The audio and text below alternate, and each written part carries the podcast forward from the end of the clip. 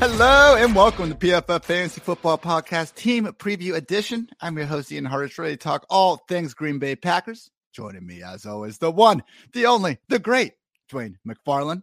What's up, man? Man, how was vacay, Ian? You, you didn't really vacay. Like you, you, you still kept working, but I know you were at the beach. So, like, what, what's the conclusion? Are you sunburned? Are you refreshed? Like, like, what's the outcome? I'm usually if like even because obviously being a Caucasian person, I can never get too burnt or anything, but like I am one of the more pale people you'll meet, like period. so if like the most pale person is one and like a very tan person is 10, I'm feel, I'm like like a two now, Dwain. So I'm feeling good. We got we're off the bottom. I got a little bit of red on me. I'm feeling good. I got a flight back out of uh, Newark Airport in New York this afternoon to get to. Not really looking forward to that, but then we'll be back in the lovely Ohio, football capital of the world, ready to get back into business. But no, it's all good, man. I, I would get to sleep in, wake up, podcast with you, and I was I had a beer open by 1 p.m. I, how am I gonna complain about that, man? It'll give me it gave me a nice excuse not to work out on vacation because I was like, all right, I did a little work and now I can get obliterated. Yeah. Um, the main thing is, Ian, is like you get to sit by a beach, even if you're working. Like oh, I didn't work at all. Like you're you're you're a better guy. You're a better man than me. Like I didn't work at all that week. Like I responded to a couple of emails, I think. But you know, here's the way I said I was working: is I was just you know constantly drafting you know teams under the umbrella, twenty seven you know, doing research. I was researching, so. as always with our team preview editions. Going to be going through the coaching changes, roster turnover. Did I even say we're doing the Packers yet? I'm not sure, but yeah, surprise, doing the Packers today. NFC North last week of the team previews. Then we'll get into nitty gritty quarterback, running back, wide receiver, and tight end. So we'll see if Dwain can save his Allen Lazard rant until the wide receiver section or not. Get your money out. You can bet now, everyone. All right, looking at the offense. Yes, we did happen to lose the offensive coordinator. Nathaniel Hackett is now the offensive coordinator who was the offensive coordinator, is now the Broncos head coach. But Matt LaFleur has called players in Green Bay, and we are expecting him to continue to run the offensive show, of course, alongside Aaron Rodgers. But Dwain, through three years, starting off in 2019, we saw the Packers have the 11th ranked offense in pass play rate in non garbage time situations, went down to 23rd in 2020, back up to a middling 16th in 2021. Whole time, though, very slow paced offense. 18th, 32nd, most recently 31st ranked offense in terms of situation neutral pace, courtesy of the fine folks at Football Outsiders. So, man, Dwain, in 2020, Rodgers, you know, wins the MVP. Adams goes nuts. This was a below average offense in terms of passing volume. I think we're going to see this team probably be a bottom 10 offense in situation neutral pass play rate. Yeah. Last year, what we saw whenever they were trailing by four or more points, 62% drop back rate the league average 70%. Then whenever you're in a close situation, they actually threw it a little bit more than the league average, 65%, you know, drop back rate versus 60% for the NFL average. So that's when you're within three points. And then when leading, actually did throw the ball a little bit more than what the league average is, 55% versus 51% for the league average. So they're they're kind of a mixed bag. It's like they want to everything's tied together in this offense, right? Everything is meant. It's very much like the Kyle Shanahan style offense, the Sean McVay style of offense. It's actually those two things kind of put together in a hybrid, but everything is based off of making it look the same, right? Are we running? Are we passing? So a lot more under center type work for Aaron Rodgers than what he's seen in the past. And whenever you run that kind of offense, a lot of times what you're looking for is efficiency, right? It's not so much about the volume of plays. It's like, how do we use the element of surprise? We're not worried about being in a hurry to set up efficient down the field passing, you know, with the attack. And so I think you're right. I think it's probably going to be bottom 10, bottom 12 as far as the number of plays that get ran, the number of pass plays. But when you have Aaron Rodgers, he can he can he can make a lot of things look really good. You know, very similar to what we saw what we've seen with Russell Wilson, right? In in years historically as well, where the Seattle Seahawks just didn't want to drop back and throw the ball a lot, but Russ was still able to keep the offense viable just because he's a badass. Badass Russ Wilson. Let's ride, Dwain. Let's ride. Looking at the roster moves, it really just comes down to wide receiver. And you can always catch my team previews over over at pff.com. But didn't even realize as I was going through this that yeah, literally every single guy, skill position player to leave the team, join the team, or get drafted, all wide receivers. So obviously the main event, Davante Adams traded to the Raiders in return for first and second round picks in the 2022 NFL draft. Immediately then signed a five-year, 141 million dollar deal. Obviously, you know hot take here, Dwain. Losing maybe the single best wide receiver in the NFL, not ideal, but we did see some replacements come in. The problem is, it's not just Adams that left town. Marquez Valdes Scantling also took his talents to Kansas City, courtesy of a three year, $30 million contract. Yeah, they got some outs, but either way, looking at MVS now really getting paid more like a potential number one or number two, as opposed to more of the field stretching specialist he was in Green Bay. Equanimeous St. Brown left and signed with the Bears. We did see also David Moore leave and sign with the Bears. Bears just, you know, really going out on a limb, as we'll get to in their episode, just doing everything they can to surround Justin Fields with talented uh, players. Gotta love the way Chicago's operating lately. Packers did go ahead and sign Sammy Watkins. Very small contract, though. It's a one year, $1.8 million deal, but just 350K guaranteed, Dwain. I was reading um, excuse I think it was Paul Dehner. I forget the Packers athletic writer. Excuse me if I messed that up, but in the roster section, like Sammy Watkins, from their opinion, not a lock to even make the week one roster. I think he will, but yeah, truly 350K guaranteed. That is not the sort of money where you should be able to look at Watkins and just immediately assume he's even going to be a starter, let alone on the roster. Also, a trio of draft picks, most notably North Dakota State wide receiver Christian Watson with the 34th overall pick you know, a guy I've been a lifelong fan of, Romeo Doubs out of Nevada in the fourth round, and also Nebraska wide receiver Samori Toure uh, in the seventh round. So, Dwain, not only is Adams gone, we got MVS gone. This is probably, I mean, it's going to be a brand new passing game in terms of the wide receivers we're seeing at play. Bunch of guys with a chance to take over. Out of everyone we just talked about, though, Christian Watson does have the most just investment in him. Yeah, yeah, you get the second round pick. Um, but it's like you said, we'll and we'll we'll break them down here in a minute. But it's it's wide open. Like my guess is it's just going to be pretty spread out across all of them, you know. Um, but I think Aaron Jones is the guy that we'll need to talk about here in just a few minutes, and I, I think he could be a big part of this. Absolutely. Absolutely. Yeah, similar thing with uh, KC, but once again, we'll save that for the wide receiver section. Let's get a look in at the reigning, defending, undisputed back to back MVP, Mr. Aaron Rodgers himself. Of course, we do have former first round pick Jordan Love still sitting there in the QB2 spot. I mean, look, I, I know Rodgers was quite the uh, public figure, didn't always do himself, uh, you know, a ton of favors with going on the McAfee show every week. You know, for someone that was like, quit talking about me, he also found a way to go out in the media and talk a lot. So, uh, you know, just regardless of how you happen to feel about Rodgers for one reason or another, my God, like even the biggest hater in the world is which basically look at just the entire city of Chicago at this point.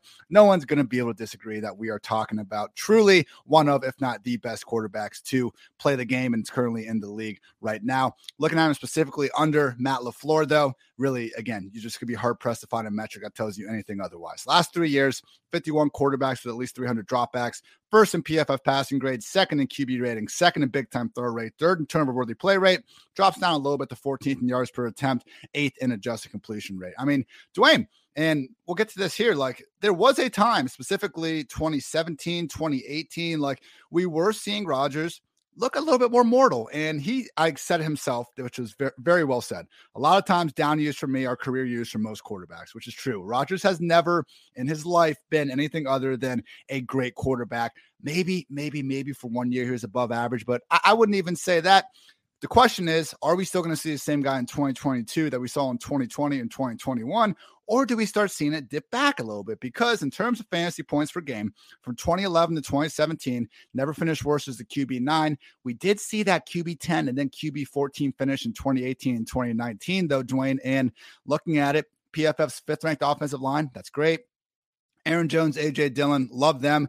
PFF's 31st ranked receiving corps. And I don't think that's an exaggeration or a bad call. This is, I believe, objectively the worst surrounding cast Rodgers has ever had to deal with. And we're looking also at him potentially not having the same sort of volume he's used to dealing with. Can Aaron Rodgers, I believe 38 years of age at this moment, overcome all this, Dwain? Because again, it's not it's not us saying that Rodgers isn't a great quarterback and you know we're we all know he freaking is. But man, when it's not only you're losing the weapons, but you're also probably looking at more of a run first offense. I don't know how he's gonna get more efficient, man. I think unfortunately, this is probably exhibit A of a fantastic real life quarterback who might be more of an average fantasy signal caller. Yeah, I think the lack of, you know, weapons is, is going to be a problem. I, I will say, you know, back when we saw you know Aaron Rodgers really take the step back before, um, you also still had Mike McCarthy refusing to basically change the offense, right? Even even as they lost weapons or as they were transitioning to new ones, and so in this particular scheme, you know, the nice thing for Rodgers is he's going to be very protected by the fact that they're going to use a lot of play action. They're going to do a lot of these different things with motion. They'll they'll do things to try to help create advantages for Rodgers um, to, to basically overcome, you know, the lack of receiving weapons. And so I think that's a positive. Um, when you look overall, you know, at Rodgers right now, I've got him in as my QB 13. Um, I've got him um, basically at the top of my tier two quarterbacks. Um, I do have Trey Lance ahead of him, you know, because of the potential differentiation that you can get, you know, as a rusher. Um, if Aaron Rodgers still had Davante Adams, obviously he would not be, you know, this low, right? He would be in the tier with Burrow, Brady, Russ Wilson, Dak Prescott. But because of the questions we have around the weapons, I think it's just enough that you got to push him down. ADP agrees as well. You know, over on FFPC, he's going off the board as QB 14. As of earlier today, underdog going off the board as the QB 13. I don't have a ton of exposure to him. So I've, uh, like, over my last 50 drafts, I've only taken Rodgers a few times. The one thing I do like about him though, Ian, is when you get him and, and like say say you just miss out at quarterback or you get him as your second quarterback. Like I've taken Lance, you know, in round eight and then come back in round nine and taken Aiyuk, and then in round 10, taking Rodgers, in round 11, taking Christian Watson. The thing I like with Rodgers is you do get some cheap stack options, right? Because all the guys that you name besides Lazard, Lazard actually, believe this or like Lazard goes ahead of Aaron Rodgers. Uh, we'll talk about that in a minute. Um, but just looking at the the options that you can get, you, you know, you already mentioned the the challenges potentially with Watkins, and will he will he you know be on the roster? When I look at this roster, it's hard for me to think that he won't be, like just based on the receivers. But you can get you can get uh, Sammy Watkins later. You can get Christian Watson around, you know, basically around after where Aaron Rodgers goes. Tonyan's going late too yeah, Tonyan goes on like around 14 or 15 over on under over that's on DK. It's right around the same on underdog as well. And then whenever you look at uh, Romeo Doubs, like you can take him with your last pick in a, in a 20 round draft. So I think there's a lot of ways that you could potentially stack Aaron Rodgers. And if the offense does come through and it's efficient, you know, it didn't cost you anything. And again, it's if Rodgers was in this Tom Brady esque offense. They're going to push for the league lead in pass attempts. We probably would put him up in that category, but between the weapons and this potential volume issue, you're just asking a lot for him to overcome. I mean, 2020, Rodgers was the QB six in fantasy points per game. QB 17 when looking at expected per game production. In 2021, he was eighth in fantasy points per game, 10th in expected points. So three straight seasons of career low rushing marks. Like we're not going to see him exactly turn that around. I mean, there was a time, man. I remember 2015, 2016 when they were struggling to even find a running back. Rodgers was out there leading the team and rushing uh, more weeks than not sometimes. So just not quite getting, you know, I think that overall QB one uh, finish in our range of outcomes here anymore. Should still be fine for the real life Packers, which I know is all those fans can and should care about. But yeah, Dwain, I am in lockstep with you. My QB 13, taking him behind. I agree with Stafford, or I, I agree with Lance. Take, I'm taking him behind Stafford. I still would take Rodgers ahead of Justin Fields and also ahead of Cousins Carr. Same page there. Yeah, I have. Um, he is. He's right there next to Cousins and Carr. Honestly, I end up taking Cousins and Carr more but it's it, they're all in the same tier. But yeah. most likely, I've already got Darren Waller, Hunter Renfrow, or Davante Adams on my roster, so it easily swings me to Derek Carr. And then same thing if you've got Justin Jefferson, you know, already on your roster, or an Adam Thielen, or or you just you know we love Irv Smith. I like setting up the Irv Smith stack. So I actually gravitate more to the other two players, uh, depending on the way my roster's constructed. But if I don't have any of those, I don't have any Raiders, don't have any Vikings. That those are the opportunities I take where I'm like, okay, I'm going to go ahead and take Rodgers this time, right? I'm not going to take the other two because I don't have any of those stacks set up. And I like, I do like getting exposure. He is the kind of guy that you're just like, well, you know, what? no matter what, like he could probably still make some magic happen.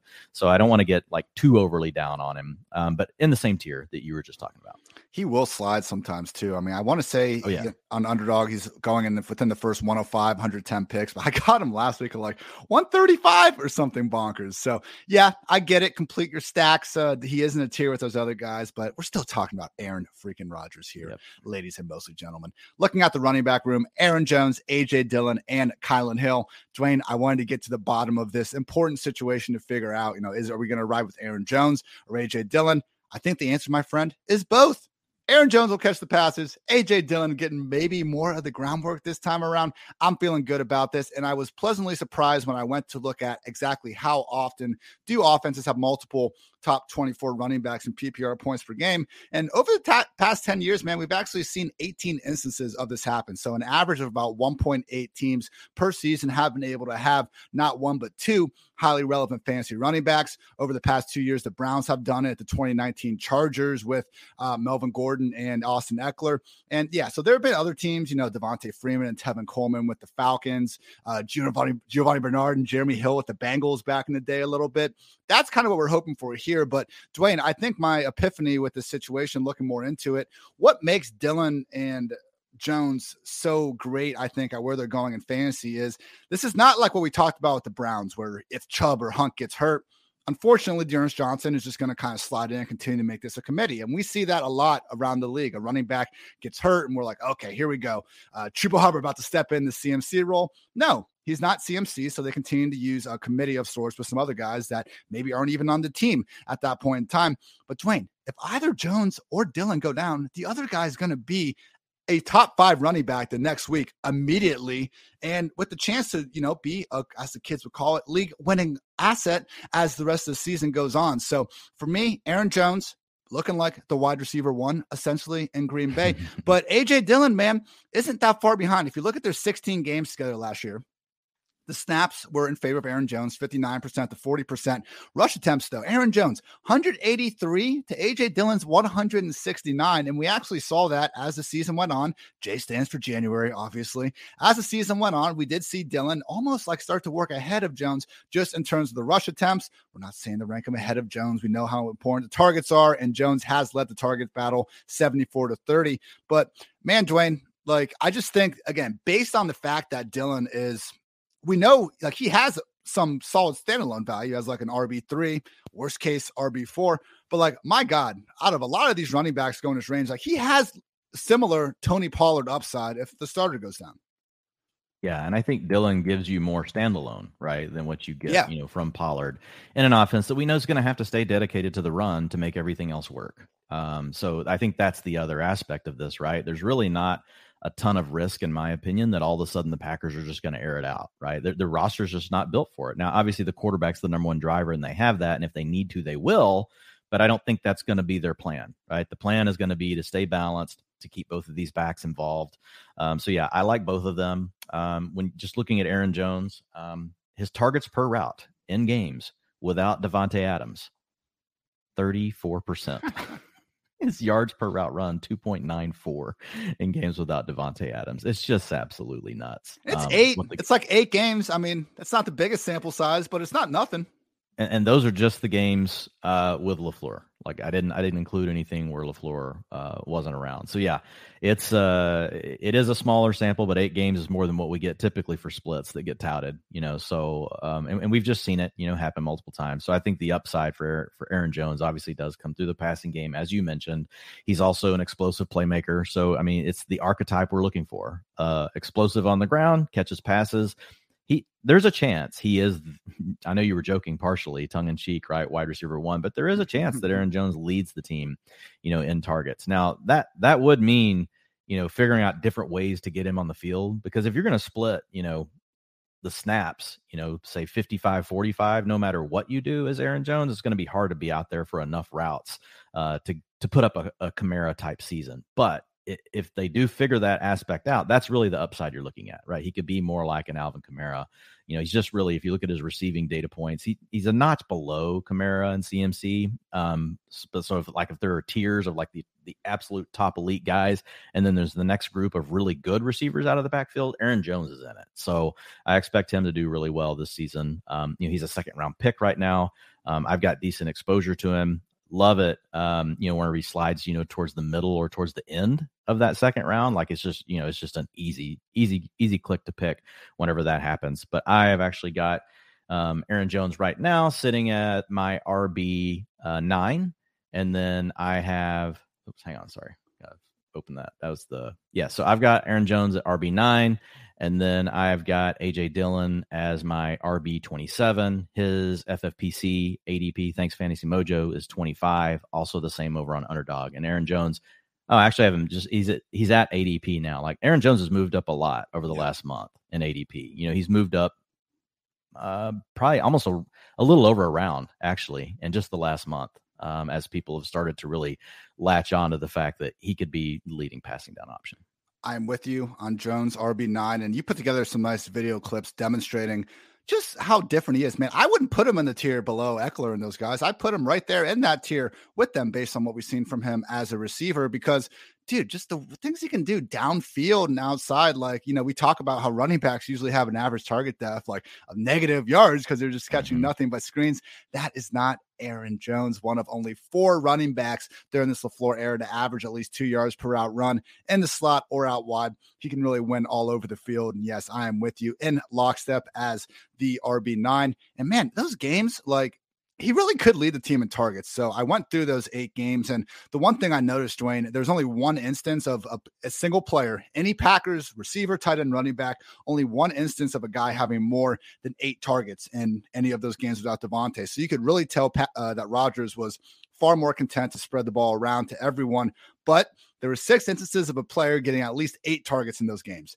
Aaron Jones had four of them, man. MVS had one, Jamaal Williams had one. If you want to move it down to seven targets, Lazard had one, MVS had another one. So it's just one of those things, man. Again, based on the sample we have, not huge, but I think it makes sense. Like, even if Jones doesn't lead the team in targets, I still think he has a chance to get triple digits, which for a running back, man, is all you could ask for and more. I mean, is RB9 too low? I, I think we're we have him behind the same tier of guys. Like, I struggle to put him ahead of Saquon, Fournette, Cook, like Najee and Henry and stuff. But really, what's the difference between Ekeler and Aaron Jones? Like, we're more confident that Dillon, I guess, is going to take away early down stuff. But I don't think Ekeler is going to breeze too much past 200 carries anyway, either.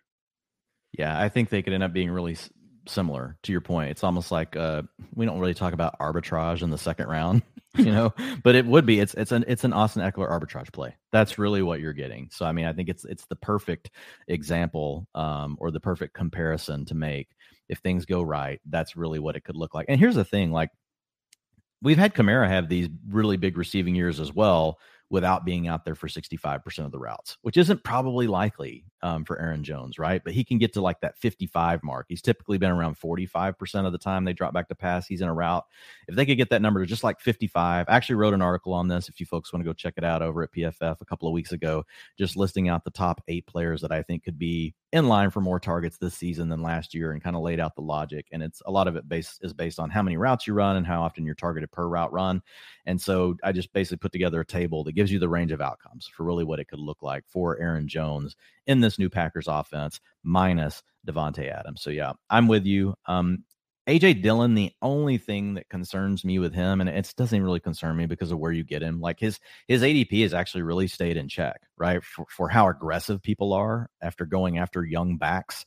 Um, AJ Dillon, I'm kind of surprised, like he hasn't gone, you know, higher than where we're seeing him right now. He's the 27th back, like I said. Uh, my 27th back, he is the 25th back off the board over at FFPC and underdog. So he's still you're still getting him as a high end RB3, which is a way I think that you need to view him. My only concern, you know, with AJ Dillon is he's just not been an explosive player. His his PFF rushing grade was really good though, 90.1, but only 5% of his carries have gone for 10 plus yards or more. Now, some of that does tie back to the type of carries he gets, right? When they give him the ball, he's quite often dealing with a situation where everyone on the other team knows that he's about to be getting the ball. Also, if you're getting the ball down inside the five, um, that often means that, and he had 65% of the teams short down and distance, you know, carries. So those are carries with one to two yards left to go, and it's third or fourth down. Defense has a good idea, right, that you're going to be, um, you know, running the football. And so in those situations, a lot of times that's coming down inside the five yard line, inside the 10 yard line. So you can't break a super long run, right? If there's not a super long run, you know, available to be broken. Yeah. So I don't know how much noise is really in that data point, but um, you know, it kind of matches what I feel like I've seen when I watch him as a player I like, but I'm like, yeah, he's just a volume back. He's kind of a plotter, but, it doesn't really matter. At the end of the day, his ADP is good. He plays for the Packers. They're going to have to run the ball plenty. Um, and to your point earlier, like he gives, he's going to give you spike week upside. He can move into your flex, especially in best ball in the weeks you don't have to pick it. And if for some reason Aaron Jones does go down, it's like you said, he'll be a top six back in the rankings that following week. Dude is a legit like rhinoceros, man, with the ball in his hands, and he can catch it, dude. Like that was the whole thing coming out of Boston College. What eight career receptions or something? AJ Dillon and Aaron Jones each had four games last year with more than 40 receiving yards. How about that? So yeah, I know Aaron Jones is better and he's going to be out there, but they don't shy away from throwing the ball to Dillon. Like there is a chance that Aaron Jones maybe has 70, 75 targets, and we're seeing Dillon almost push for 50 himself. I do think it'll continue to be heavy in Jones's direction, but man, Dwain, I just think having that upside there, having the potential to get 200 plus carries like from the same time, I I moved up Dillon to RB 22. Why not take Dillon ahead of Elijah Mitchell, Clyde edwards Miles Sanders, Antonio Gibson, Josh Jacobs? When if you really look harder at those guys, they could also be in multi-back committees. Several of them could be in three-back committees, and several of them have rushing quarterbacks that are going to complicate that thing. None of them were really as confident as I think the offensive situation that Dillon's in. I mean, AJ Dillon could just straight up have the same role as Josh Jacobs or Antonio Gibson from day one, and his upside is so much higher. Like, let's let's bet on AJ Dillon, man. I want to be ahead of the market on this guy. Yeah, I think you're right. I probably do need to tweak it just a little bit. And I think the guys that you gave, like those are really good examples of where he's probably at the end of the day in a similar scenario to yeah. those guys. Um, yeah, so it's something I got to look at again. I'm a little, I'm just a little bit behind you with my rank, but that, I mean, the logic, the logic checks out hardest. um, you know, and looking at, you know, Miles Sanders, like he's a guy that I've been thinking about more. Um, and I thought, well, man, I'm too low on Miles Sanders. I need to move him up. But again, like you just said, like when you really look at the Eagles backfield, like, and we look at the history, right, of the way that that coaching staff likes to handle these backs, do we really think like Sanders is going to be more than like, you know, one out of three players getting the backfield? At least, at least for the Packers, right? We know it's down to two and they want to run the ball. Now we know the Eagles want to run the ball too, but you're going to have two other backs probably involved with the Eagles. And oh, yeah, you're going to have Jalen Hurts involved too. So it's just, I, am with you. I think AJ Dillon probably does have more outs. And then if one player goes down, you know you hit big. Whereas with Miles Sanders, if one player goes down, I, I don't know that we know anything, right? We could just be right back in the same situation the following week. So I think that I think it's a good point. And also just this uh, the same reasons that we're we want to be higher on Aaron Jones, like Aaron Jones and AJ Dillon are the best, most proven skill position players in this offense. And I think with Aaron Jones, that's a given, and we all understand that. But really with Dillon, I mean, it's always you know, this is the time of the year we always talk about these two running back formations and stuff. Like, oh, teams are going to use this more, and they never really do. But my God, if there really was a team that has the players, you know, capable enough of actually making it happen, I do think it could be your 2022 Green Bay Packers. Dwain, I'm going to throw it over to you shortly uh, for the rant everyone's been waiting for about one Allen Lazard. But before that, going to get up and walk away. before that, I want to give a quick shout out to a few sponsors, most notably Manscaped. Gentlemen, all men strive for gold in their life, right? Gold medals, gold watches, gold everything. However, there's a certain type of man who does go the extra mile. He walks with the confidence of an eagle and giggles in the face of danger. He's a big, hairless, winning machine. And when he unzips his pants, he sees platinum. That's right. Manscaped would like to introduce to you their best and biggest ultimate hygiene bundle yet, the Platinum Package 4.0. Manscaped, of course, the leader in below the waist grooming. Now trust them with the whole shebang. Join the 4 million men worldwide who trust Manscaped by going to manscaped.com for 20% off and free shipping with the code PFF. Again, that's 20% off and free shipping with the code PFF at manscaped.com. It's time you enjoyed the finer things in life and get yourself a platinum package for your platinum package. Also, want to give a shout out, as we mentioned them several times already, to the fine folks over at Underdog Fantasy. Their Best Ball Mania tournament has $10 million in total prize money. And the best part is you just draft your fantasy football team, and that's it. No waivers, no trades, no in season management. Underdog gives you the best score each week of the season and the highest scores at the end of the year. When? Now, as we talk about this pod a lot of times, there are different strategies in best ball versus redraft. But if you have your friends' draft coming up here in August and stuff, I really can't recommend enough going on over to Underdog Fantasy send five bucks in there. You guys can afford it. And guess what? You can actually get a legitimate drafting experience versus going to the not trying to hate on these companies, but the ESPN Yahoo mock draft room, where let's face it, a lot of people go in there, they pick twice and they forget they entered the damn thing in the first place. Little bit of skin in the game, and maybe just maybe you'll win a bunch of money all while becoming a smarter fantasy footballer. So adding to the good news. Underdog will actually double your first deposit up to $100 when you sign up with the promo code PFF. And guess what? If you play just 10 of those dollars using promo code PFF, you get a free PFF subscription. So what are you waiting for? Head on over to underdogfantasy.com or the App Store, play $10 with code PFF, and draft your best ball mania today. And final note I know in certain states, countries, best ball and underdog, unfortunately not legal there. Shame on those countries, but we still have you covered if you're looking for that PFF subscription. Using code fantasy, you can get 25% off any PFF subscription. That'll get you all the locked article content, fantasy football rankings, projections, data and from the entire 2021 season, upcoming 2022 season. Again, you can support the pod, get yourself a PFF subscription, use promo code fantasy for 25% off any sub. Allen Lazard, Dwain. I'll see you in a few. yeah, L- Lazard. Look, Ian. Let's start with it's it's it's as you always say. Hate the ADP, not the player. Right. I mean, Allen Lazard right now, it's it's just getting out of hand, um, especially over on Underdog. He, dude, he's he's going pick eighty six now. like he just keeps climbing. I mean, he's going ahead of Kadarius Toney, Uh, going around the same area, you know, as, as Brandon Aiyuk. Like, I know it's not that huge of a deal, but Christian Kirk. I mean, these are guys that have actually done something. You know, now Lazard does play with the Packers. I get it. But newsflash, everybody, Allen Lazard has been playing with the Packers for the last four years. And Davante Adams has by far obviously been really all they've had.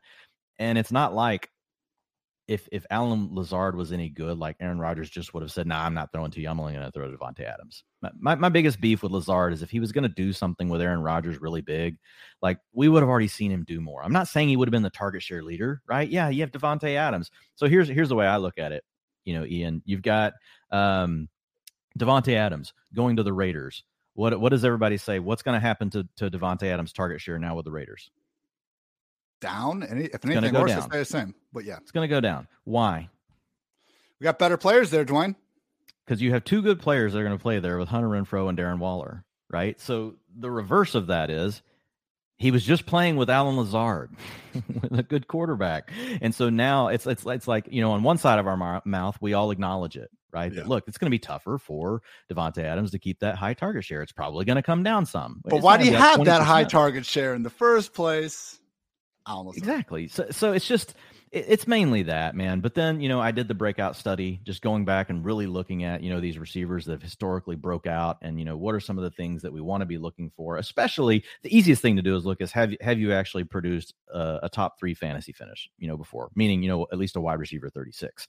Allen Lazard, obviously we know he's never done that. We've, we've had a wide receiver five season from Allen Lazard in year four, which was last year. Um, he put up 143 PPR points. Now he didn't play all the games, but it, it still, it wasn't good right? His best PFF receiving grade that he's put up in his career has been wide receiver six worthy. His best targets per route run put up over his career has been wide receiver six. Wide receiver six, folks. Not a wide receiver four, not a wide receiver through three, a wide receiver six worthy. He did have one year, Ian, where he put up a 1.74 yards per route run, which would be good enough for a wide receiver three mark. I'm just concerned. Look, it's it's about the ADP. If if Allen Lazard was an 11th round pick, I would love it, right? But where you're having to take him right now, and what the other things you're having to pass, I know we talked about a couple of the receivers, um, but you're also passing a lot of good backs that go in that range. If you're playing in, in best ball, there's a ton of good quarterbacks, and everybody's already drafted one by then, and you're trying to figure out, you may still be trying to figure out your starter or who your next um, quarterback is going to be on your roster. And they're just players that we know are really good.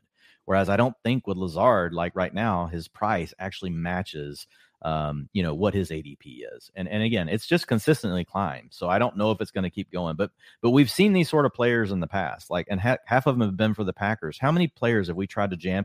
Do you guys remember Geronimo Allison? you guys remember Marquez Valdes-Scantling three years ago? Like what we about all the real one, up. Dwain? What about um? Oh my God, the guy that skied over Patrick Peterson. The the guy that what? The skied over Peterson. Yeah, the game versus the Cardinals. What was his name? Jeff Janis. Oh yeah, yeah, yeah. We've been doing this for forever. Uh, of trying to jam these these Packers receivers up higher, and I know everybody says, "Well, Lazard's played with him a long time. Aaron Rodgers trusts him." If Aaron Rodgers trusted Allen Lazard, he would have already had a bigger target, a better targets per route run, and that, it's where targets per route run really helps us because we can get rid of any static, right? Okay, Lazard was hurt. He only played half this game, or he only did this. It's just basically, okay, you were on the field, dude. What did you do when you were on the field? And it just it never did amount more to you know what would typically be associated with a wide receiver six in fantasy. So again, it's just the ADP thing. I have zero shares of Allen Lazard in 50 drafts. I, I do want some, but he's going to have to. It's going to have to be a draft where he slides like a round or two.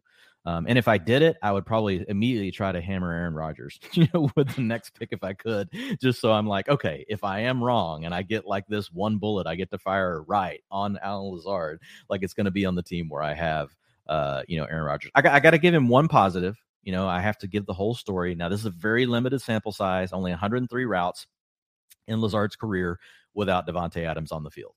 Okay. Um, so uh, normally the cutoff for these things is 200. So I'll just put it out there. But in that 103 routes, targets per route run, he did get a 20%, which is by far better than anything else I just listed to you. And his yards per route run were at a 2.86. Similarly, MVS, only a 13% targets per route run and a 1.47 yards per route run. So we can actually say that in the games, without Davante Adams, Lazard actually did step up more than what MVS did. So that would be the positive that I can throw out there. Again, I just don't want to draft him at ADP. We saw a Saints game. A lot of people holding their hats on that. There's our one game sample of Lazard making some big things happen. I went back through, tried to watch, you know, basically all of his career explosive plays. And okay, he's good at the catch point. I think the, again, this is like the most severe, you know, you're betting on Albert O because he's such he has such great underlying metrics. Like this is like the anti Albert O. We don't have any metrics that tell us that Lazard's going to work out other than it's Matt LaFleur and Aaron Rodgers, and they're going to put up points. And it seems like Lazard's going to be the guy. Not only is Adams gone, MVS is gone too. And what they replace him with, Christian Watson, one of the more toolsy players that looks almost more like a replacement for MVS than anything, at least in year one.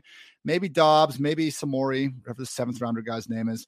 Maybe they can step up. But man, Sammy Watkins, who again could make the team just by virtue of looking at one of the just weakest wide receiver rooms in the league, but just 350K it does seem like Lazard deserves to be projected for about this. And he's going, I looked at our PFF projections and they actually have him in lockstep, I believe, ranked as the wide receiver 41.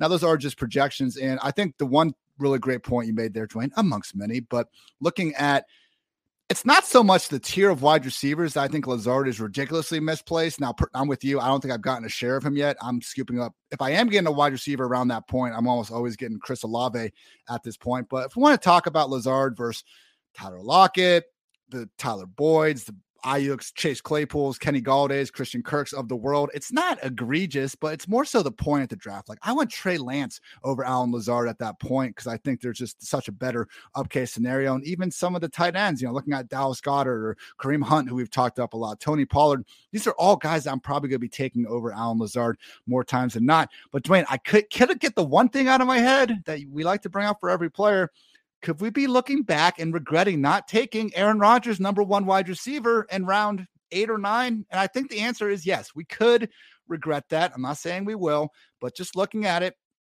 the ADP is bad, but this is still one of the cheapest projected number one wide receivers in all of fantasy. Basically, on underdog right now, here are there's only seven teams that have their number one highest ADP wide receiver at wide receiver 36 or lower. Drake London with the Falcons is wide receiver 36. Michael Thomas, wide receiver 38. Allen Lazard, wide receiver 41. Burks is 42. Kirk 43. Uh, Toney's 44. And then we got the Patriots guys down in the 60s. So it is high, Dwain, but I think we're talking about Aaron Rodgers, number one wide receiver here. Uh, I mean, maybe. I mean, uh, here's the thing we get into where we get into challenges and even i've done this in the past like because you know i'm huge into projections. I love going in and studying every little detail and like doing you know each team and working through them. And one thing that i've noticed you know historically like where i can really make a misstep is when i run into a situation like this. I'm like well i got to project somebody to be the number one receiver. The talent profile tells us allen lazard's probably not what we normally think of as a wide receiver one. So what you're saying could be true. He could be the wide receiver one on the Packers and he could have a 17% target share. Yeah. Because they just spread it around everyone. In fact, I would say if I had to like put a chip down, like they, you know, somebody came to me, Girl Scout comes to the door and says, "How would you like to bet on the Packers, you know, offense this year? Your house is at risk." There's no way I would project Allen Lazard as, "Oh, I'm going to put it all on Allen Lazard." What I would say would be nobody's going to get to 20%. Nobody's even going to get a 20% target share. You're going to have Lazard at 17%. You're going to have Sammy Watkins at 16%. You're going to have Tonyan or Tonyan at 15%. You're going to have Aaron Jones at 16%. It's just going to be a lot of guys where it's just spread out across them. And so for me, I would much rather take, you know, a Watkins later. I would much rather take, I've, we already talked about Aaron Jones. Like we both love him in the second round. I would I would much rather put you know a chip on Tonyan later. I would even rather take Romeo Doubs in the last round. Now again, that's in a deep draft, folks. Probably not your home league. That, that that's a that's like a twenty round or an eighteen round draft where you would do that with with Doubs. So uh, it's just again, it's just the ADP. You know, I, I like a player that I love way more than Lazard. Like just give me Tim Patrick. You know, for the Broncos, right? Um, probably going to be a similar offense where it's kind of spread out like what we just talked about. But Tim Patrick actually already has shown that he can do it. And there are enough questions with the Broncos pecking order. We could be surprised, and he could be the number one. And his talent profile actually suggests he's he's already really his underlying profile is that of a wide receiver two. Yet he's only he's had two wide receiver four finishes. So uh, that it, it all really does come back to ADP. It's like I when I get there and I'm looking at Lazard, it's like I could just I just can't ever click on him. There's just too many other names there that I want. And to your point, a lot of times it's not even about the other receivers. It's just about the fact that there are other players I want there, period, whether it's quarterback, tight end, whatever. All right. I think we've pretty much covered Lazard. But one more note. We gotta say it. We gotta say it. The Aaron Rodgers quote he has, Lazard, been our dirty work guy for most of his career here. Now he's getting an opportunity to be a number one receiver. So I'm not worried about him stepping at all. I'm not worried about him at all stepping into that role. I don't know. It's not the exact, it's not like Rodgers is straight up saying like Lazard is our number one receiver. It kind of teetered around a little bit there. But, but what I will say I think that is a positive just because we've known Aaron Rodgers so long, right? And we've been around him. He's also not afraid to just say something bad about a player. you know, I mean, or just basically, you know, be super vague and act annoyed at a question. So, I mean, eh, and not that we want to overread into narratives, but I think, you know, that's about as kind as it gets, in my opinion, from Aaron Rodgers. You know, I mean, obviously he's giving Davante Adams like glowing, you know, reviews, but uh, that's about as strong as I think we could expect. So that's actually a positive in my opinion. Um, again, I just don't think Allen Lazard has the talent profile to unlock to pop the top on a 25% target share. Um, but it is there. It is there for the taking. You know, so it's uh, back to Lloyd Christmas. Ian, uh, you're saying there's a chance. Where do you think Lazard would fall to? Again, he's going about wide receiver 40, wide receiver 41 underdog right now. If the Packers sign one of Julio Jones, Will Fuller, or T.Y. Hilton, he'll fall like three rounds. He's yeah. very fragile. They could sign anyone. They, they, could they could announce Ian Hartitz joins the team tomorrow, and he and, and Lazard's target and Lazard's ADP is going to fall. That's the problem with Lazard right now. We're probably at peak season for for Lazard's ADP yeah. because typically this is this is where the this type of profile moves up to um, seventh, eighth round, right? And it usually starts to cap. Like we saw it last year with Marquez Callaway, right? For the Saints, you know, he kind of got up into this range. We've seen in the past Geronimo Allison, MVS, even from this from this offense, get in that round eight, eight, nine range. So I don't think he's going to climb much more. In fact, like Lazard could just be one of these players with no news. You know, as more casual fans start drafting, you know, maybe we maybe he drops down around, right? And then if you're in a draft and he drops around past ADP, now it's all of a sudden like, okay, fine, I'll grab a share of Allen Lazard. Rest of the wide receiver room again: Christian Watson, Sammy Watkins, Romeo Doubs. Don't forget though, Randall Cobb, also Amari Rodgers, Hell, even Malik Taylor in the mix as well. Sure seems like Christian Watson because of the draft capital and just because of his skill set. I mean, six foot four with the sort of speed that he has should be out there on the field sooner rather than later. With that said, we have seen, you know, Rodgers and the Packers have their issues with the with these rookies. Quickly though, for those not super familiar with Watson, this is what Mike Renner and our PFF draft crew had to say about him in our 2022 NFL draft guide where he wins flexible athleticism. Most six foot four receivers struggle mightily to drop their hips at the top of routes to create the precision necessary to gain separation in the NFL. That's not the case with Watson, who explodes in his cuts like a man much smaller. What's his role? Project X. While it's all there physically to be a number one in the NFL, there are still many aspects of the receiver position where Watson is underdeveloped. He'll be a vertical threat out of the gate with hopefully more in time, where he can improve ball skills with a 13.3% career drop rate and 30% career contested catch conversion rate. Watson has left a lot of yards on the field at the collegiate level. The question becomes is this something that one can even improve once, even hope to improve once they get to the NFL? Um, found a tweet from our lovely friend of the show, uh, JJ Zachariason, aka Late Round QB. This was the part, Dwain, because I was thinking going in, why are we so much higher on Sky Moore than Christian Watson, other than us believing right now that Sky Moore is the better player? In terms of the situation, you would think that they should be far closer. I know they aren't super far apart in ADP right now, but maybe Watson could be just a cheaper version of that. From JJ, here are the non power five, non early declaring wide receivers drafted in round two since 2011 Anthony Miller, Zay Jones, Aaron Dobson, Titus Young, Andy Isabella, D'Wayne Eskridge, Brian Quick, and now Christian Watson. Uh, that's horrendous. And to be fair, Dwain, there like are a lot of those are from his school, right? pretty much. Wasn't Eskridge from there too? and Uh, uh, I don't think so. he? Was Or it? am I thinking of the wrong? Oh, I'm thinking of Sky Moore. Eskridge That's was right. from yeah, yeah. Eskridge and Sky Moore, and there's another receiver that was before that. That was So- oh Corey Davis. Yeah, there we go. Jeez, like freaking wide receiver factory. So looking at Christian Watson, man, I have him 57 right now. I just, man, I take Jahan Dotson ahead of him, Tim Patrick ahead of him, even Juju Smith Schuster. I know he's going like 30 picks ahead uh, for most people's drafts, but I, man, Oh, where, yeah, where do you? Juju's way ahead of Christian Watson. As much as we give, as much as we bag on Juju, um, it's a quick side note on Juju. You know, when you're drafting as much as I am right now, like I've softened some on Juju because here's the thing I'll say: the the the profile is deteriorating, but at the same time, at his age, like he has had the two top performances he plays for the Chiefs, so I'm still way under market. Like on you know my exposure to Juju, I think I have him on three teams out of fifty. So I mean, I'm not even like at a ten percent, you know, on Juju.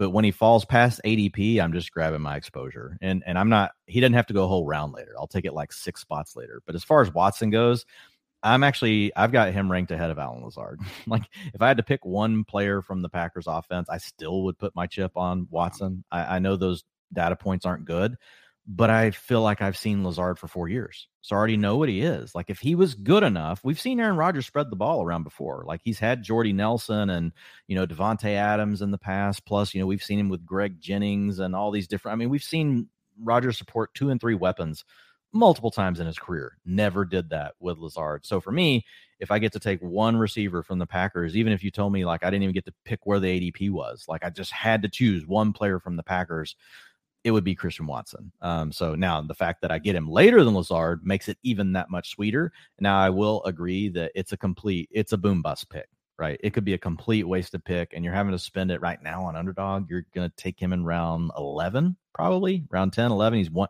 uh, ADP of 116 over there. So I mean, r- uh, end of round 12 would be 120. Um, so you're taking him in the 11th, 12th round. Um, so it's it's and there's a lot of other things that you can like in that range. So I'm not overexposure, but definitely mixing in Christian Watson. I just hope he starts, man. I can't see Sam- Well, I hope he starts. Yeah. Watkins is becoming like such like a Carlos Hyde type guy. He kept Bateman on the bench for too long Yes, last year in Kansas City. I know Cole hasn't really worked out, but we had to watch Watkins go over there. And man, like, just how does this even happen with Sammy Watkins, man? Like, how does someone that, let's see, as a 22 year old in the NFL with Tyrod Taylor as his quarterback, Sammy Watkins goes ahead and goes for a thousand yards, nine touchdowns. Again, 22 years old, Tyrod Taylor, nine touchdowns, eight touchdowns in 34 games with Patrick freaking Mahomes. I know he was number one in Buffalo. That's 34 games, and they paid him more money per year than they were paying Travis freaking Kelce. Man, I just, oh man, with Watkins, n- I not thought a we were single. off to the races after that season with Watkins. I was Yep. like, oh man, this is gonna be did. good. man, like, okay, that version of Sammy was fine, but this is it's one of those things, man. Like him and Juju, I think we're always like, well, we saw it once, and a lot of guys we've never seen it. Um, so to that point, they do deserve some benefit of the doubt. But my God, man, we Dude, watched a new T-shirt. Well, we saw it once. with just Juju's like like 19 Smith Schuster on the back. Uh dude, just oh man. We saw Sammy playing Baltimore. I'm still pissed at him for not catching that beautiful lob from Lamar where he just stopped running in the end zone. Like this dude is so washed. I know he's been hurt. And we have you can look back at the LaFleur year with the Rams and even um, you know, his connection, I think it was Vrabel or someone on the coaching staff with the Bills that carries over as well. I just every time I draft, even though I, I have drafted some Sammy Watkins, when he's going in the freaking wide receiver 70 range, it never feels good to win. Yeah, yeah. Uh, look, I've got Watkins exposure um, just you know on my Rodgers teams. Um, I mean, as you get later in the draft and he slips, at least we, you know, to your point, we have seen it. Even in more recent years, even though he hasn't come through with fantasy finishes, like we've still seen a wide receiver four worthy targets per route run. We've still seen a wide receiver three worthy yards per route run. Um, now, this last year, we definitely didn't get that. Um, and with Sammy, I don't know how much of it is he does stay dinged up a lot, but I don't know how much of it also is just like how bought in is is he into all this. I don't know. Like you know, we can't know, and it's not. I'm not really looking to judge that aspect of of his game, but that's just kind of the narrative that you know seems to follow around Sammy Watkins. That he still probably could have been a really good receiver, but you know this happens, man. Like sometimes people get into a profession, like he can't help it. Like he's a top end elite athlete, but he may not love football. I mean, and that's nothing against Sammy Watkins. People do this all the time in life, right? You get into something and you may actually be really good at it. And you're like, oh, I, I mean, I did it. You know, I was in a role that, you know, was really good. It like fit me. I worked for a great company, but at the end of the day, I was like, you know, I just don't know that I want to do this. Like, I don't want to give all my life to this to this job right now, at least. And so it's just one of those situations where Sammy may be dealing with something similar. But at the end of the day, like all people really care about here is like Will you take him at ADP? Fine. If you're getting him like round 15, 16 of a draft, a lot of home leagues, Sammy Watkins not even going to be drafted, right? Um, but it's de- this is definitely one that this is a huge storyline. That this this is the storyline that we have to follow for you know the Packers training camp is what's happening with the you know wide receiver depth chart. We're assuming we're gonna I'm gonna go ahead and assume Lazard's out there all the time, right? But what does this look like with Sammy Watkins versus uh, Christian Watson? it could be a situation where Lazard's like the only full time receiver. Yeah, and the rest rotate because you could have Cobb rotating in. You've still got Amari um, Rodgers, yep. who they took in the fourth round. La- was it fourth or fifth round last year? Third. Yeah, third. Was Amari a third? He was a third, was man. A third? Wow. Yeah. So, yeah, there, there. I think there's to your point. It, honestly, it could be that for the whole receiving corps. it could be all of them, like at a okay. max of 80% of the routes. I, I am going to go ahead and assume that Lazard's going to lock down 90% of the routes just based on the rest of the room. Um, but yeah, this is the big story to watch through camp. And yeah, I, I wanted to end this wide receiver talk with just like, okay, we're positive we're not sleeping on Cobb or Rodgers here, but I, I just think they're probably going to rotate in the slot.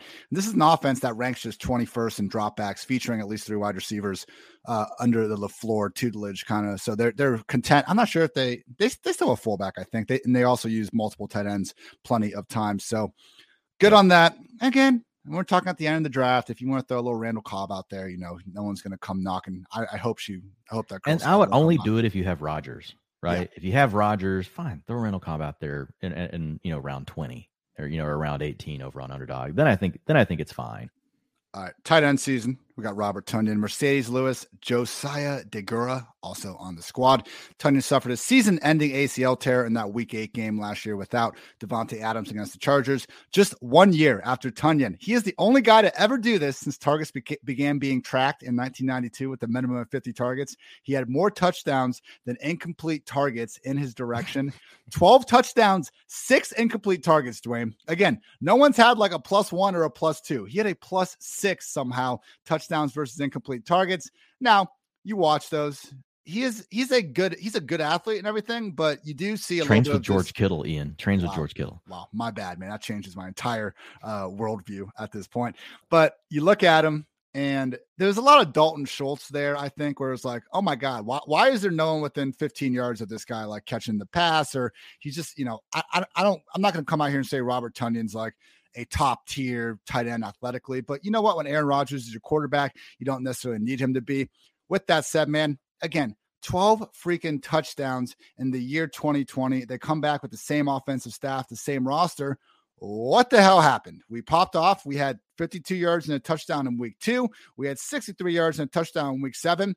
Robert Tonyan did not even surpass 10 receiving yards in any of those other games, man, before he got hurt. We had something named Dominique Dafney lose like playing legit tight end reps in games, and Tonyan could barely even clear the 50% mark. Like, this is my concern, Dwain, with your boy Albert O, that even when Nathaniel Hackett had a high producing tight end like Robert Tonyan, he was still playing him alongside a bunch of Jags. And look, I understand Tonyan, and I'm sure this will be the case with Albert O as well, will be the leading receiver out of this group, but it just seems like the year that Tonyan had is what we need to bank on, which is insane efficiency, the likes of which the world has basically never seen, and him making the most out of around 60 targets because no ind- no ind- individual tight end with the Packers has reached even 60 targets in a single season since LaFleur took over. They're 23rd in targets overall. So I think he's in the group. I have him tight end 14. I think he's with the Irv Smith, Dawson Knox, Tyler Higbees, and Gerald Everett.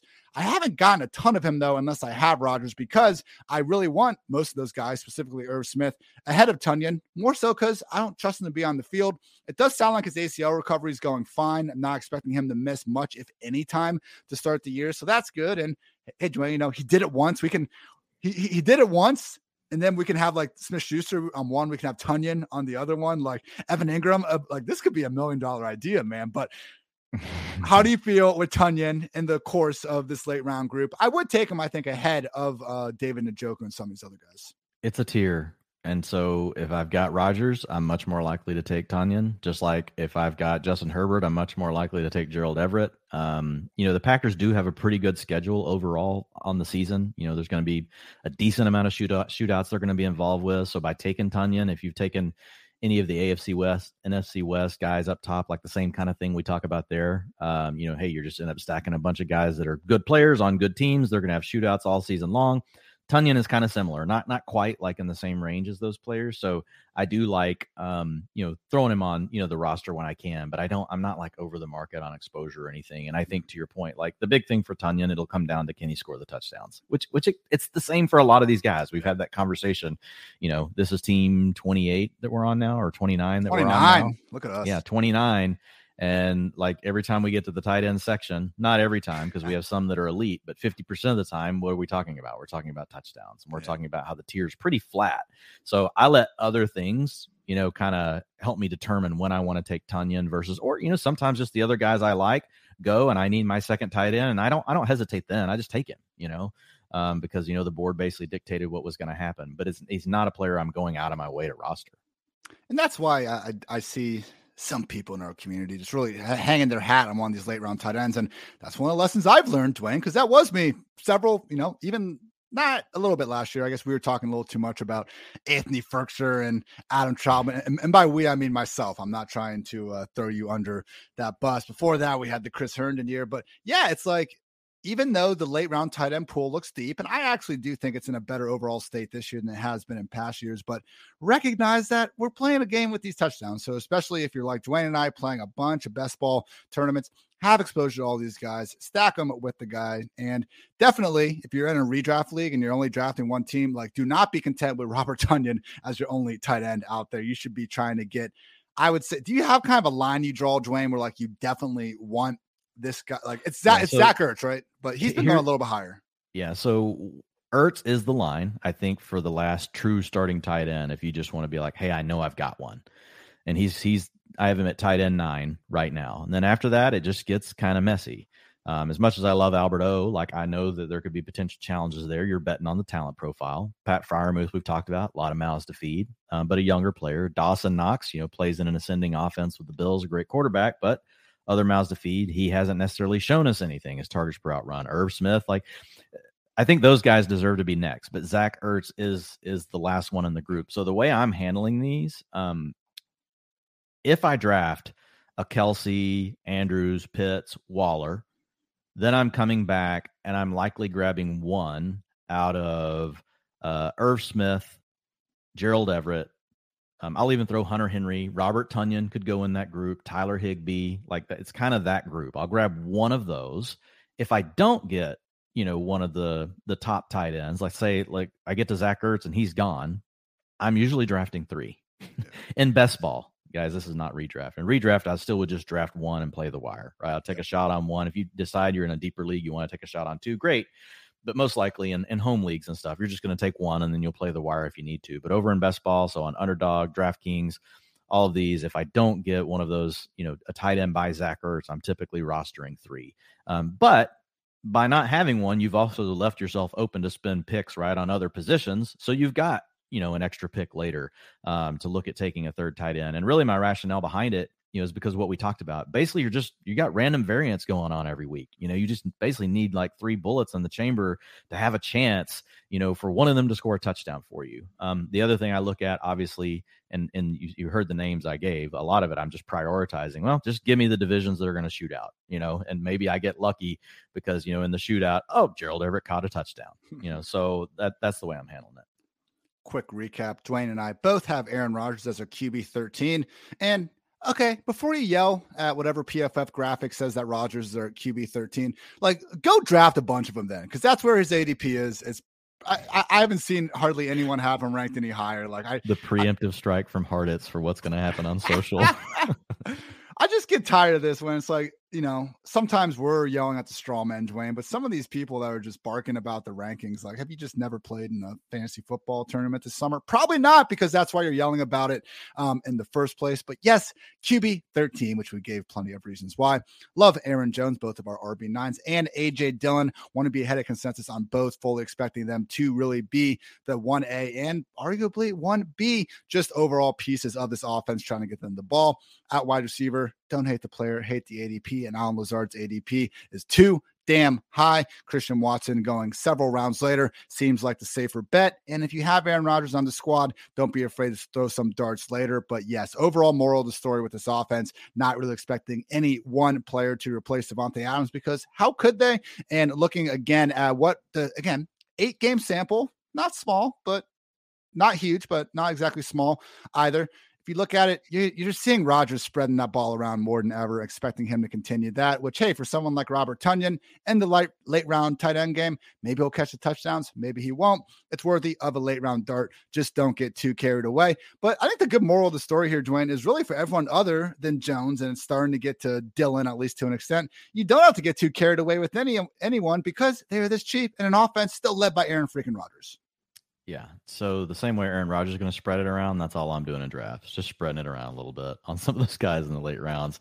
Um, the only other thing I would say, you know, with Watson, um, it, it's just it, he is going to be boom bust. So I don't know we'd necessarily call him safer than Lazard, but he's cheaper from an ADP yeah. standpoint. Um, but he could still give you a complete zero. So um, a player that I'm much more likely to take than Allen Lazard, but also fully embracing the fact that like, wow, this could hit, but it there you know, there's a 70% chance I just get a complete whiff, you know, out of Christian Watson. But when you're playing best ball, you're playing something like underdog, you're trying to win 2 million bucks, right? You know, you can't do this with every pick. In fact, I kind of hate it. And I feel like now everything's devolved to, well, when you're right, this is what you get. I'm like, well, we could say this about every player. Like when you're right, like what is like this optimal mm. scenario, the you know for for each one of these players. But it at the end of the day, like there is just more upside, I believe, in Watson's game because it's honestly it's just the unknown, right? He could we we've seen that Lazard has not been able to put that big targets per route number. You know, maybe Watson can surprise us with it and again, just where he's going in the drafts. Uh,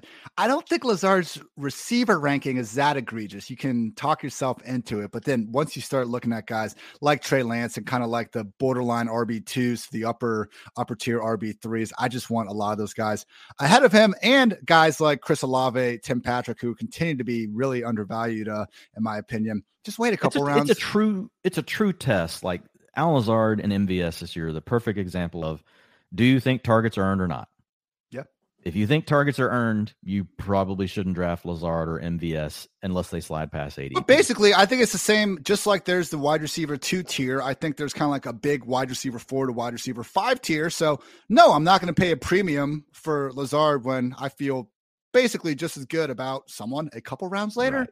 Yes. Right. So, great stuff there. I think we kept that fairly civil, Dwain. What do you have uh, on the docket this week at pff.com?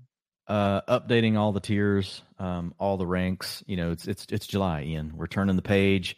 Got to make sure everything's in tip top shape because, like, moving forward, you know, I'll just be updating them like as we get news, you know, and then we'll just be dropping them back out there. So just getting those all um, ready to rock, um, you know, so folks can uh, you know continue using them for their best ball drafts, for their regular drafts. I'm trying to add notes into all of them about, hey, here's what I would do with them in best ball. Here's how I handle them in redraft.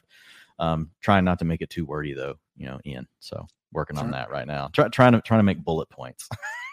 turn turn the page, ready to rock. You you've been listening to Bob Seger before this, Dwain. Oh my goodness, maybe against the win. I don't know. Little shout.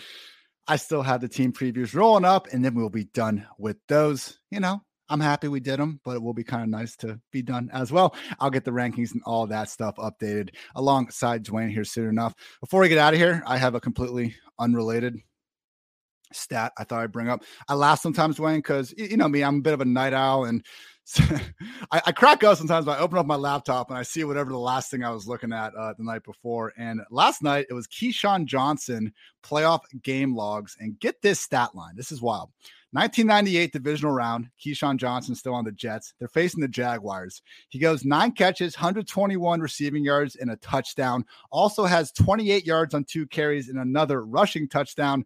Also recovered a fumble when I believe their quarterback got picked. So he got the ball back. And then Dwain, to cap it off, he intercepted the Hail Mary at the end of the game receiving touchdown, rushing touchdown, fumble recovery, one interception. Keyshawn Johnson, what a great day to be great. How Vinny cool Testaverde versus Mark Brunell. Oh, nailed it.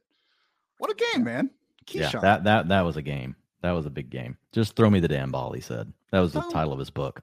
Throw him the damn ball. Like what's that's the thing about diva wide receivers. Like uh, they want the ball more. I I appreciate a player wanting the football. That's a good thing. You know, there's right ways to say it and stuff, but they want to go out there and win. They want to make plays, Dwain. Can anyone, any one of us judge them for that? No, no, no, we can't. No. And they had who else? Do Wayne Chrebet? Oh, Wayne, no that, gloves, that was, right? Yeah, that that was the teammate. What a savage man! Imagine having that much confidence in your hands. You don't even wear gloves. Yeah, back then, like it was a little more normal, but nowadays, like you, it's it's such a disadvantage because like basically it's a, if it touches your glove, it's an automatic catch nowadays. Yeah. Like I mean, it's uh, they're they're super sticky. Who's the most prominent guy still that doesn't wear gloves? Like Dawson Knox. Hmm. But even like I feel like when you're a blocker, you pr- might want to like kind of feel the jersey. It's a little bit different for that. Yeah, I'm trying to think like what wideout actually doesn't wear gloves right now. I know there has to be one but I fade them. Find out who it is and fade them. That's our analysis. We're gonna go study the drop rates. okay, before uh, we talk about bullshit for next 15 minutes, wrap this one up. Thank you as always for tuning in, and just you know, small apology for this being out a little bit later, but vacation stuff. Figured was not too much was going to change, and yeah, out a little bit later, but whatever. Thank you guys for tuning in as always. For Dwain, I'm Ian. It's been the PFF Fantasy Football Podcast. Until next time, take care. Everybody.